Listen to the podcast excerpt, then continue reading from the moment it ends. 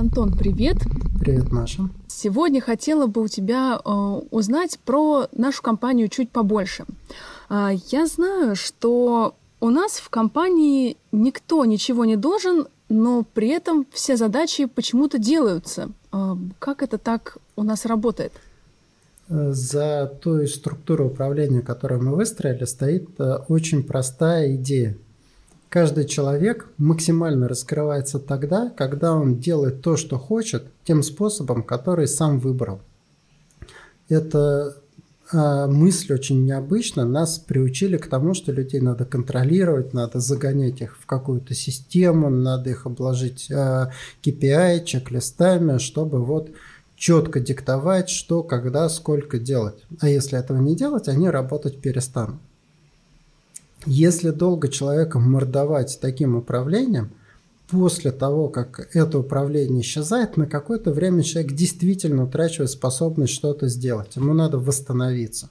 Надо внутреннее желание что-то сделать, уничтоженное этим процессом, восстановить.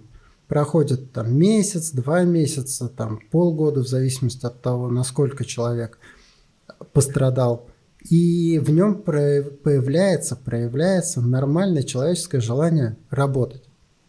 Мы хотим какой-то деятельности, мы хотим интересного дела, мы хотим создавать ценность. Это естественное желание большинства людей.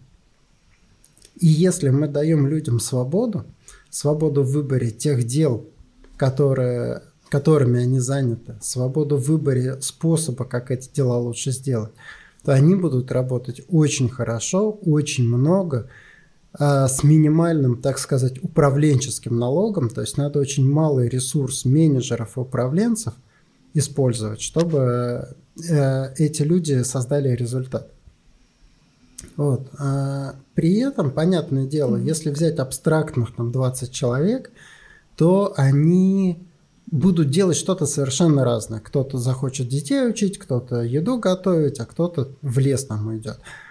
Поэтому наша задача как управленцев – это выбирать тех людей, которые от природы хотят сделать то, что нам нужно сделать.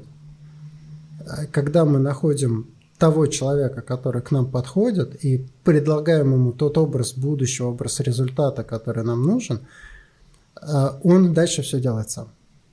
Очень интересно. А, вот мне хотелось бы узнать побольше про э, людей, э, как найти тех самых людей, вот про которых ты говоришь, э, тех своих, которые будут делать эм, то, что нужно делать в том формате, в который мы предлагаем. Как найти своих? Вопрос, наверное, из двух частей. Как понять, что человек твой, и как прийти к тому, что он захочет э, на тебя работать. Э, как понять, что человек наш? Очень легко. Э, я человеку рассказываю о нашей культуре и смотрю, насколько это ему отзывается. Многим не отзывается. То, что я говорю, кажется дичью. Это великолепно, они находят себя в других местах, и с этим все окей. Другим людям нравится то, что я предлагаю. Если им все отзывается, мы проводим собеседование, и на этом собеседовании я приглашаю человека позадавать вопросы друг другу по очереди. И я смотрю на то, как человек отвечает на мои вопросы и какие вопросы человек задает. Для меня это две такие важные части. Чем он интересуется? Интересуется ли он деньгами, если его позиция связана с деньгами? Интересуется ли он задачами, если его позиция связана с задачами, какой у него масштаб мышления. Как, э, я очень люблю вопрос, а как выглядит работа твоей мечты? Вот если бы все было возможно, как бы ты хотел работать? Если мне отзывается то, что человек описывает, супер, мой человек, можно его брать.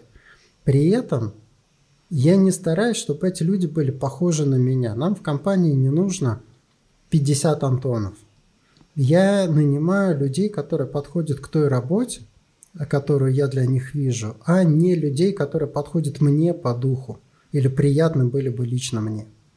Еще здесь важно, что мы готовы рисковать. Если что, мы легко людей нанимаем, легко расстаемся. Не всегда на собеседовании можно действительно понять человека, не всегда человек раскрывается. Часто после первого месяца работы становится ясно, что нам надо расставаться. Испытательный срок на то и нужен, чтобы человека попробовать. А вторая часть этой истории – это как быть компанией, где люди хотят работать. Мой рецепт прозвучит достаточно странно, наверное, для многих, но для меня, как для руководителя, ответ простой – не быть мудаком. Отличный совет. Да. Я добиваюсь того, чтобы мои э, решения, мои действия не были решениями и действиями мудака. Очень легко понять, вот если бы со мной так поступил мой руководитель, что бы я чувствовал? Если я понимаю, что я где-то веду себя как мудак, ну, наверное, с этим что-то не совсем так. Это не значит, что я не принимаю жесткие решения. Я увольняю людей, такое бывает. Я увольняю людей из своих проектов, если не хочу с ними работать. С этим все окей. Мудак – это не тот, кто увольняет человека. Мудак – это тот, кто обижает людей в первую очередь. Особенно, если он это делает немотивированно, потакая каким-то своим внутренним мотивом. Людям нравится компания, вот, людям нравится этот дух свободы, возможность себя найти – а, нравится та культура, которую мы выстраиваем, и поэтому люди в массе, охо... ну, не так, нельзя сказать в массе, да, те люди, кто проходит собеседование, кого мы хотим пригласить в компанию, по большей части остаются с нами надолго. У нас очень много людей приходят по знакомству. То есть люди работы приглашают своих интересных и ярких друзей, чтобы те поработали у нас. У нас есть целые такие кланы, когда знающие друг друга люди один за другим устраиваются к нам работать. А расскажи, пожалуйста, еще угу. эм, про корпоративную культуру. Вот ты говоришь, мы приглашаем людей э, к нам. К чему мы приглашаем? Что у нас здесь такого, чего нету у других? Ну, наверное, э, самое важное для меня – это свобода это свобода выбора в первую очередь. Это то, что любой человек может без объяснения причин отказаться от задачи, которую не хочет делать, отказаться от проекта, в котором не хочет участвовать, и спокойно выйти из компании. Ну вот подожди, как, как, как же это так? Вот есть э, проект, мы вот все вместе его делаем, и человек берет, говорит, а я не хочу больше делать. И как же, он же дал какие-то обязательства, у него есть перед компанией, перед проектом, перед э, там, директором. Как быть с этим? Что человек взял, развернулся и говорит, не хочу, надоело. Это немножко не так работает. А как это работает? То, что человек говорит, я не хочу это делать, это не его решение, это некая константа бытия. Вот человек утратил желание что-то делать. Все, теперь он человек, который это делать не хочет. Просто у него есть некие обязательства. И от того, что эти обязательства есть, его нежелание что-то делать только усиливается. Не знаю, ты готовишь еду для домашних? Конечно. Вот, ты чувствуешь себя обязан это делать? Иногда да. И сам факт этого ощущения, что ты обязан это делать, заряжает тебя энергией или высасывает ее? Нет, не заряжает совершенно. Высасывает. Так происходит у всех. У меня в семье никто не обязан готовить еду. Если я хочу готовить, я готовлю. Жена хочет, жена готовит. Никто не хочет. Мы заказываем какую-нибудь доставку или идем куда-то есть. В компании это тоже так работает? Да, а примерно так это и работает. Что я знаю точно, что человек, который не хочет что-то делать, но имеет какие-то обязательства, это худший человек для решения этой задачи. Самый неподходящий всех, кто есть в компании. Поскольку я не дурак, я говорю этому человеку, вот прямо с этого момента ты имеешь полное право уйти. Ты хочешь выйти, выйди, пожалуйста лучше никто не будет эту задачу делать, чем это будешь делать ты. Не в том плане, что ты плохой, а что результат будет от твоей работы еще хуже теперь, чем если бы никто вообще этим не занимался. И э, как показывает практика, немедленно находится кто-то еще, кто эту задачу хочет сделать, или можно переформатировать задачу, или можно найти какого-то стороннего исполнителя или еще что-то придумать. Никогда такого не было, чтобы задача оказалась безвозвратно брошена. И мы здесь подходим к очень интересной теме. Э, не знаю, знают ли наши слушатели про треугольник Карпмана. Это хищник, спасатель, жертва. Если не знаете, очень советую вам погуглить и почитать. И э, мы в компании в этот треугольник играть отказались.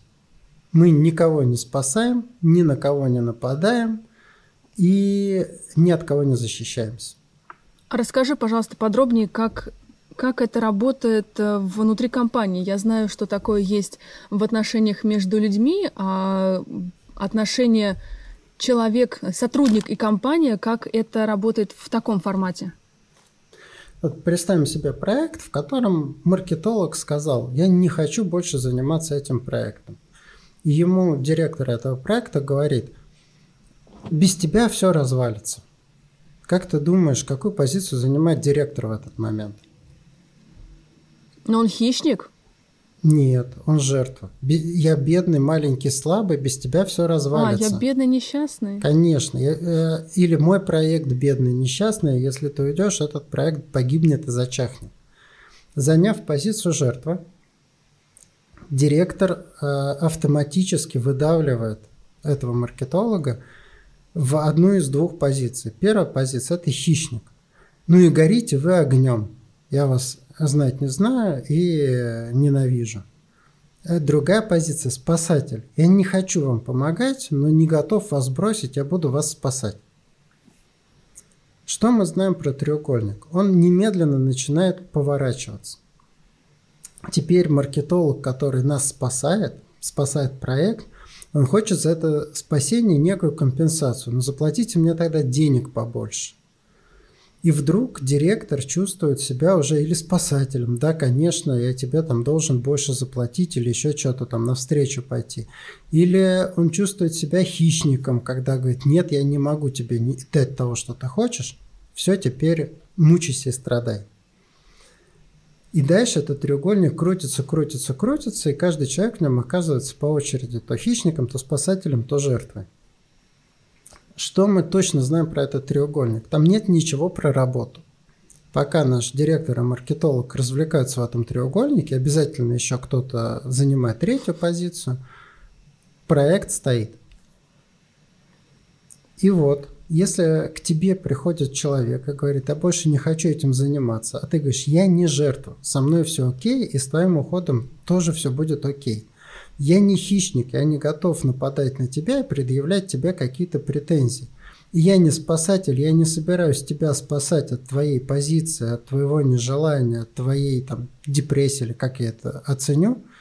Что мне остается? Вот ты мне скажи, если ты не можешь, не то что не можешь, если ты отказалась человека э, спасать, если ты отказалась на человека нападать, если ты отказалась просить его защиты, что у тебя остается? Продолжить работу, найти нового человека, отпустить его с миром. Именно так. Отпустить его с миром – единственный выход. Единственный выход. Если мы не хотим попасть в треугольник Карпмана. Поэтому, если человек приходит в проект – а потом говорит, «А я больше не хочу, я не выбираю, я не способен дальше тебя помогать. Единственная опция – это отпустить. Лучше, что мы можем сделать, это отпустить. Очень интересно. Получается, вот из этого треугольника, вот из этой философии про треугольник э, отношений компании и сотрудника рождается, получается, вся дальнейшая, строится, точнее, строится вся дальнейшая идеология вообще, в принципе, Слерма, что мы отпускаем человека, если он передумал, мы можем пригласить э, его, если он никогда не делал что-то. А расскажи, пожалуйста, вот еще о чем. О, о движении сотрудников внутри компании. Я знаю, что у нас любой человек может занять э, любую интересующей его, заняться любой интересующей его деятельностью. Как это работает? А, примерно так же. А, вот, э, кстати говоря, а, легкое расставание, легкое увольнение – это тоже отказ от треугольника Карпмана. Мы не собираемся спасать человека. То есть, если человек выбрал уйти, или мы выбрали с ним расстаться, то с ним все дальше будет окей. Он найдет себя, он найдет, как э, заработать, чем заняться, с ним все окей. Вот. Мы не считаем себя жертвой. То, что он ушел, не значит, что нам стало хуже. Нам не требуется, чтобы он нас спасал. И мы не считаем себя хищником, мы не собираемся ничего из него выдавливать и как-то его при этом унижать. Вот поэтому мы очень легко расстаемся. А то же самое относится к движению внутри компании. Люди могут спокойно менять работу, люди могут спокойно менять свои обязанности, свои проекты, а, потому что выбирают это. Здесь у меня была конкретная логика. Люди часто ищут свое место, пробуют одно, пробуют другое, третье. И, и для них поиск своего места – это увольнение, переход в другую компанию. Я хочу себя попробовать в роли маркетолога, я должен уволиться из этой компании из роли, например, менеджера и пойти в другую, наняться как маркетолог мы сделали так, что люди могут это делать внутри Slurm. И мы на этом очень хорошо выигрываем.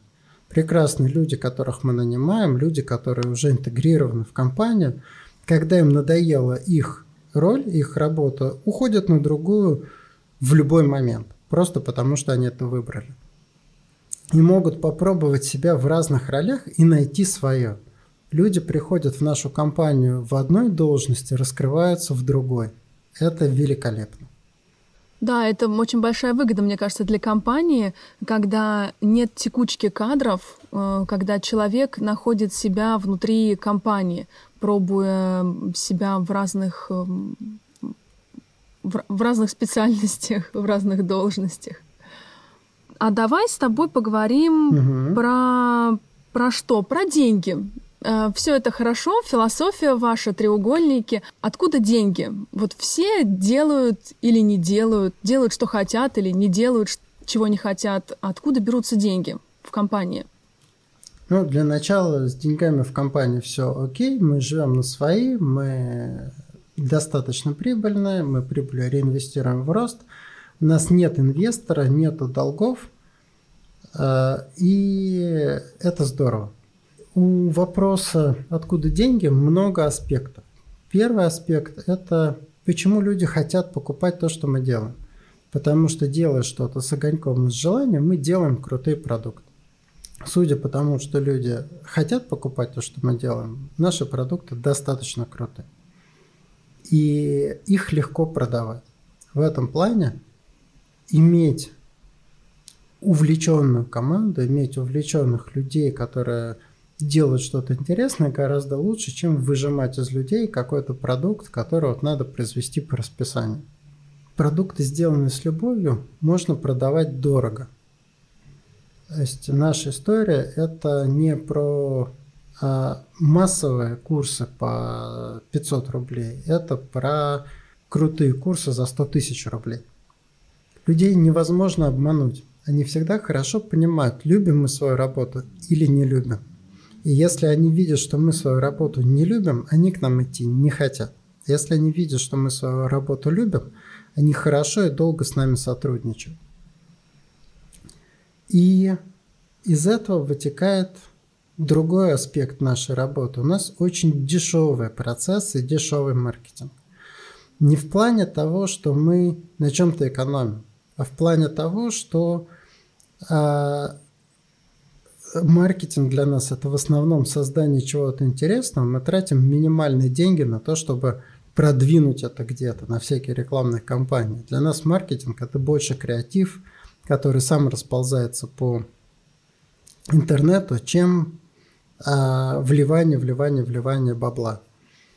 И дешевые процессы это значит, что мы можем а, собраться втроем и сделать какую-то идею. Нам не нужно там тысячи менеджеров, которые будут много и дорого получать. У нас очень много самоорганизаций, минимальный управленческий налог тот самый, которые стоят громадных денег. А, ну и в целом мы очень легко поддерживаем те продукты и проекты, которые деньги зарабатывают, и закрываем те проекты, которые не зарабатывают. А, у нас есть целая история о том, как вот нам что-то казалось потенциально очень прибыльным. Мы начали, пощупали, поняли, что людям неинтересно, мы что-то не угадали, денег нет. Мы немедленно этот проект закрываем, переформатируем, не потратив особых денег делаем его бесплатным, делаем его там на энтузиазме, вообще отказываемся. И наоборот, если мы видим, что что-то пользуется спросом, мы начинаем это что-то развивать и вкладывать туда деньги. За счет такой максимальной гибкости и максимальной легкости этих решений у нас э, большая часть э, расходов ведет к прибыли. Это не значит, что большая часть проектов прибыльна много проектов неприбыльно, но в этих проектах и расходов практически нет. То есть мы запустили, пощупали, попробовали, поняли, что денег здесь нет, отменили, ужали, максимально все упростили или вообще закрыли и двинулись дальше. Отлично.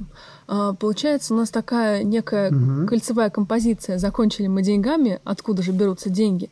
Деньги берутся от а, классного продукта, классный продукт берется от того, что люди увлеченные. Почему люди э, увлеченные в проектах?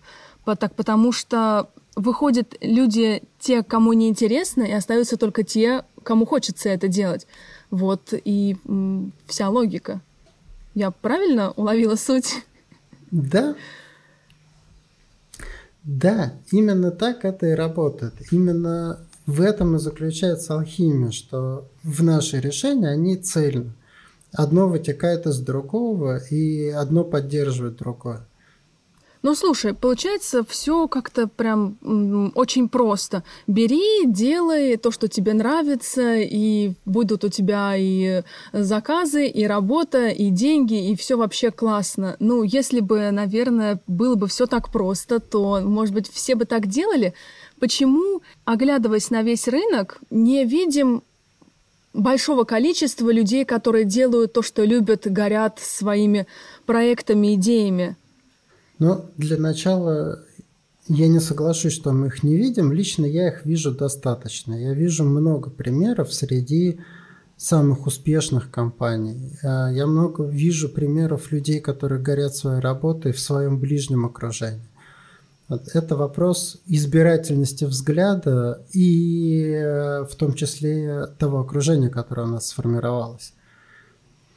Но если задуматься, а почему не все используют э, такой подход, то ну, для начала не всем он подходит.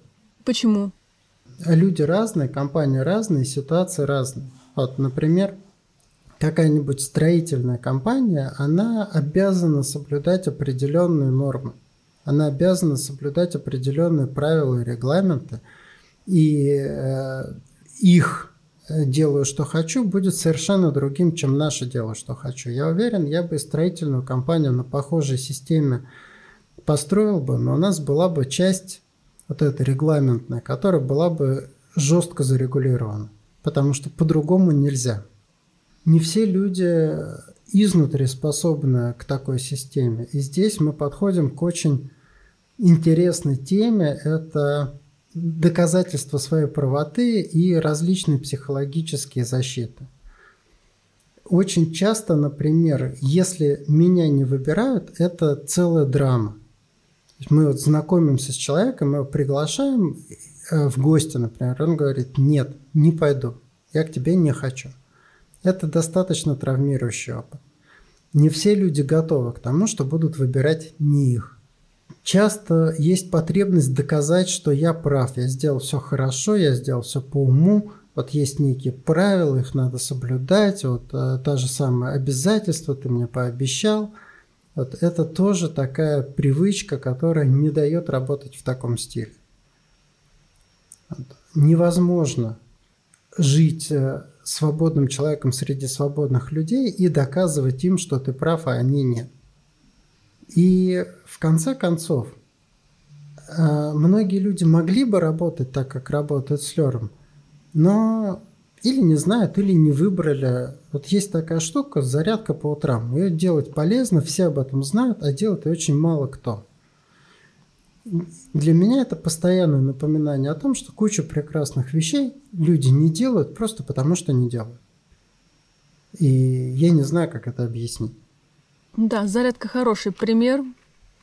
И вот эта проблема, я знаю ее имя, это контроль. То, что не дает людям выстраивать такие отношения, как в Слерме, это желание и потребность контролировать. Контролировать бизнес, контролировать продажи, контролировать сотрудников – ну подожди, ну а как же компания, компания без контроля? Вот как раз вот можно, эм, мне кажется, очень много где нужен контроль, и в компании тоже в бизнесе, то есть как без контроля, как не контролировать э, выполнение задач э, сотрудниками, как не контролировать э, процессы. Разве так бывает? Ответ у меня очень простой. Контроля не существует. То есть у нас есть желание контролировать, есть потребность контролировать, а контроля нет. Что это значит? Вот, допустим, Компания хочет контролировать выручку, хочет контролировать поступление денег на счета. Может ли она это делать? Но она может только следить постфактум, получается. Но она не может на это повлиять. Клиенты, да, купят, когда решат купить, клиенты заплатят, когда решат заплатить, клиенты разорвут договор, когда решат разорвать, и повлиять на это, ну не то чтобы невозможно, да, наше влияние на это очень ограничено. Поэтому мы можем сделать то, что в наших силах, а дальше произойдет то, что произойдет. И такова объективная картина устройства мира. Мы можем только делать то, что мы можем делать, а дальше будет то, что будет. Вот. И в этом плане, а, если мы поймем, что контроля нет – Э, возможности что-то обеспечить вот до конца полностью все это проконтролировать нет, мы поймем, что в наших силах и спокойно это сделаем. Допустим, есть регламент, который надо выполнять. Можем ли мы проконтролировать, что сотрудник его исполнил? Исполнит особенно, если мы в будущее посмотрим. Ну, может быть, есть какие-то инструменты контроля? Э, смотри, что мы действительно можем сделать? Можем ли мы объяснить сотруднику смысл этого регламента, его содержание, почему важно э, соблюдать и что именно важно соблюдать. Можем, так? Да, конечно, да. Можем ли мы проверить, что сотрудник понял этот регламент? Ну, можем спросить у него, понял он или нет. Да, или какой-нибудь опросник дать, там проверить тестом. Это мы можем. Можем ли мы проверить, э, например, объект, который он сделал, там, да, или еще что-то, на соответствие этому регламенту. Можем. То есть объяснение есть, проверка есть, а контроля нет. Мы не можем за ним следить и сделать так, чтобы он а, захотел и выполнил все, что мы от него хотим. Он не робот, мы его не программируем. И когда мы говорим про контроль, очень часто Люди пытаются контролировать то, что контролировать невозможно, и забывают сделать то, что сделать возможно. А мы можем позвонить клиенту и уточнить, а, видит ли он наш счет, но мы не можем сделать так, что он переведет нам деньги. А, вот такая история. И вот эта вот потребность контроля, она не дает дать людям свободу. Мне кажется, сдавать свободу это очень как-то страшно, может быть, наверное. Как вот ты взял, дал человеку свободу, а он взял и не стал работать, не вышел сегодня на связь и завтра, и, и, и все. Да. Или это когда даешь свободу, наоборот, человек э, Смотри. раскрывается, каков он есть. Любой человек может не выйти на связь. Это его внутреннее свойство. Он может не выйти на работу, он может заболеть или просто собрать вещи и уехать в лес. И когда мы даем людям свободу, мы просто убираем постоянную потребность контролировать, что человек с утра вышел на работу. Сколько сил мы тратим, чтобы убедиться, что человек вышел на работу, приступил к работе, делает свою работу хорошо, сделал свою работу хорошо, сделал достаточно. Это какой-то гигантский управленческий налог. мы можем здесь быть абсолютно реактивным. Мы можем просто смотреть на то, что происходит. Если происходит что-то странное, например, нам нужно с человеком поговорить, его нет на рабочем месте, узнать, где он, а, не вышел на работу, а что случилось, в лес уехал, депрессия накатила. Ну окей, там или отпуск давайте ему дадим, или психолога посоветуем, или уволим, если это выберем. Угу. Ну, так это и работает. Очень интересно. Мы не можем у человека забрать свободу. Люди свободны от природы. Мы не можем их заставить что-то сделать, влезть к ним в голову. Люди делают то, что делают, и выбирают то, что выбирают. Никак иначе это быть не может. Другой момент, что у нас есть желание проконтролировать людей и иллюзия, что мы их контролируем. И если мы избавимся от этого желания, от этой иллюзии, перед нами откроются громадные возможности. Отлично. Отсюда следующий вопрос. Как избавиться от желания контролировать э, других людей? Честно, не знаю. Это такая задача, с которой каждый управленец, каждый лидер остается наедине. Для меня это история про некую культуру, некую мою личную тягу к свободе. А для кого-то это может быть какая-то другая история. Но единственное, что я могу сказать, как избавиться от невыполнимого желания. Как избавиться от желания быть императором Земли? Как избавиться от желания полететь на Солнце? Наверное, просто осознать, что это невыполнимо. Мне кажется, если увидеть, что контроль невозможен, что свобода и так есть, единственное, что нам остается, это признать и использовать их, ну, это здоровое отношение. Игнорировать реальность, делать вид, что мы живем в мире, где можно контролировать другого человека, ну окей, личный выбор. То есть нам нужно осознать, что мы уже э, свободны и пойти работать, делать свое дело хорошо. Да. И на этой ноте мы с тобой можем все это осознать и пойти работать. Всем спасибо. До свидания. Спасибо. Хорошего дня всем. Всем пока-пока.